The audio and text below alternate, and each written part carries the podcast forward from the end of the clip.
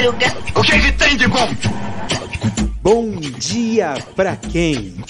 Fique por dentro das notícias do dia da pior forma possível. Apresentação: André Arruda. E aí, meu povo! E aí, minha pólvora! Sou eu, André Arruda, e esse é mais um Bom Dia Pra Quem? Só que vai ser um pouquinho diferente, tá? Do episódio 189 ao 199, vou reprisar aí os momentos filosóficos, né? Do Bom Dia Pra Quem, tá? Os momentos em vídeos filosóficos, né? E fiz aqui uma seleção, vai ser aí os 11 episódios aí. E já anuncio desde já de que o Bom Dia Pra Quem vai mudar o formato. Vai deixar de ter aquelas notícias, né? Aqueles comentários de notícias do dia, e vai passar a ser só aquela parte filosófica, aquela parte legal que todo mundo gosta, né, de ver, né, começar amanhã com um incentivo a mais, para que a gente possa começar o dia com um novo ânimo, um entusiasmo, algo que possa transformar aí as nossas vidas. Então, reveja aí alguns episódios que eu escolhi de Bom Dia Pra Quem. Vai até o 199, que vai até janeiro, vai fazer uma pausa e depois no episódio 200, no dia 24 de janeiro, que é um ano, né, de Bom Dia Pra Quem, aí já vai mudar, aí o formato vai ser bem diferente. Então, aproveitem e curtam os episódios de Bom Dia Pra Quem, a parte filosófica, as reprises do Bom Dia Pra Quem. Sextou, sexta-feira, 1º de julho de 2022. Gente, é o primeiro dia de julho. Atravessamos a metade do ano de 2022. Metade do ano, já passou. 6 anos, 6 meses do ano. O que você fez? Não se sabe. E eu acho que é bom nem ficar pensando muito, né? O que foi, o que deixou de fazer. Mas, assim, eu tava voltando pra casa e tava lá um artista lá de trem. E esse artista, ele falou um negócio, deixa eu ver se eu me lembro. Não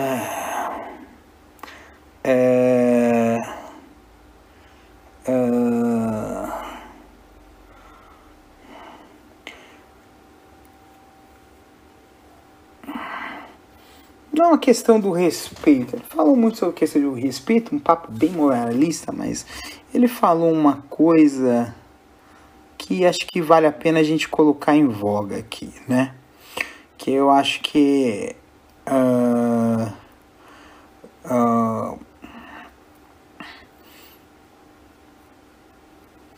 cara, eu não lembro. Mas assim, vamos... Então assim, eu tava pensando aqui, porque assim, Esse seminário ele me deixou bastante esperançoso, né? Porque assim, eu lembro, tem uma música do Gonzaguinha que ele dizia assim, que acho que foi até tema de abertura de uma novela, que é aquela assim, eu acredito na rapaziada. E essa música, ela fala muito sobre a questão da juventude e a gente entende o valor que o futuro tem. Sabe aquela história de esperançar que eu falei nesse episódio, que já falei várias vezes, outras vezes? A visão de futuro é uma coisa que falta muita gente. Porque nós temos uma cultura aqui que nos impede de sonhar. Como bem disse, né?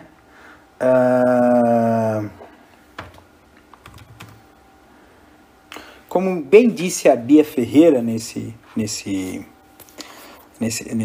debate, né? A cultura que colocam na gente, ele nos impede de sonhar, porque a gente coloca tanta coisa na cabeça da gente. Você tem que fazer isso, você tem que fazer aquilo, você tem que bater meta, você tem que fazer isso, você tem que cumprir sua obrigação, você tem que cumprir obrigações, dezenas, centenas, milhares de obrigações, as suas obrigações morais, as suas obrigações financeiras, os juros, tudo. E impede a gente de sonhar, impede a gente de criar, impede a gente de transformar coisas, porque esse é um problema muito sério. A gente vê a situação, tem capacidade, tem habilidade, tem conhecimento, mas não consegue mudar aquela situação. Por quê? Porque muitas vezes a gente é movido pelo medo do fracasso. A gente passa a ter aversão ao erro. E isso é perigoso, é um precedente perigoso. Por que a aversão ao erro, a aversão à falha é um precedente perigoso? Primeiro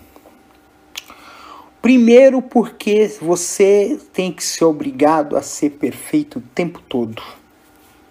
E ninguém é perfeito o tempo todo. Aliás, não existe perfeição. Não existe perfeição. Perfeição não existe.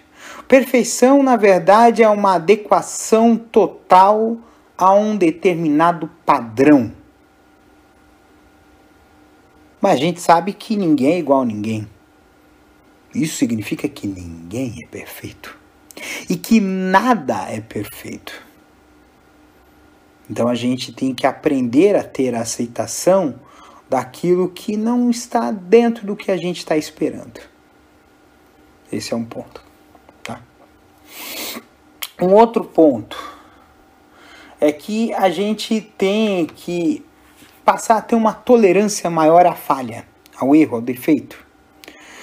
Porque essa falha, esse erro e o defeito, ele tem uma função que pode ser bastante nobre, que às vezes deixa a gente... que não passa desapercebido pela gente. Que é o de nos corrigir.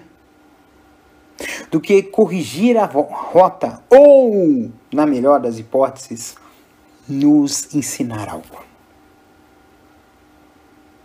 Eu acho que o desastre é um excelente professor. A crise é um excelente mestre. Situações de dificuldade, de impossibilidade de conseguir, de fracasso, são excelentes mestres. Qual é o ponto? Você vai saber ser um bom aluno? Como é que você vai ser esse aluno? Né? Porque aí o bom aprendiz é aquele que vai aprender com as suas falhas. E seguir adiante. Porque a gente tem nós temos uma cultura que o erro é algo fatal. Eu falo do erro fatal. Você falhou... Mesmo que seja uma falha pequena, você falhou miseravelmente. E se você falhou miseravelmente, adivinha o que acontece? Você se sente culpado. Porque você tem a obrigação de ser perfeito. Quando na verdade não é. Porque existe uma pressão. Imagine só. Você, da periferia, preso... Tem que andar na linha. Para quê? E aí que nós temos aí esse ponto. Então a gente tem que combater essa história do erro fatal. Às vezes a gente fracassa em um monte de coisa. Num empreendimento, num negócio que você tem que fazer, num estudo que você tem que fazer, num hábito que você quer abandonar. E aí quando você falha, você se entrega de vez. Eu sou um fracasso. Você não é um fracasso. E aí você tem que seguir aquela música do do Raul Seixas, né? Tente outra vez. É isso que a gente tem que fazer. Então, gente, bom fim de semana pra vocês. Sextou, e aí vai ter sábado, domingo e depois segundou. Eu acho que vai ser mais 2 semanas, tá? Essa semana do dia 4 e depois a outra semana, né? Que vai ter gravação de episódio. Vou fazer uma pausa de 15 dias, depois volta em agosto, mas eu não sei, inclusive, se haverá retorno em agosto por causa da campanha eleitoral, porque eu sou candidato, então vamos ver como é que vai ficar. Senão a gente faz aqui no começo de agosto uma semana para ser uma despedida e depois faz um novo hiato e aí a gente retorna depois da eleição. Não sei, vamos ver como é que vai ser. Mas de qualquer forma, um beijo no coração de vocês, cuidem-se, tá? E até segunda-feira, 1, 2, 3, 4. 4 de julho. 4 de julho. Eu lembro de uma coisa que aconteceu em 4 de julho de 2012. Um beijo!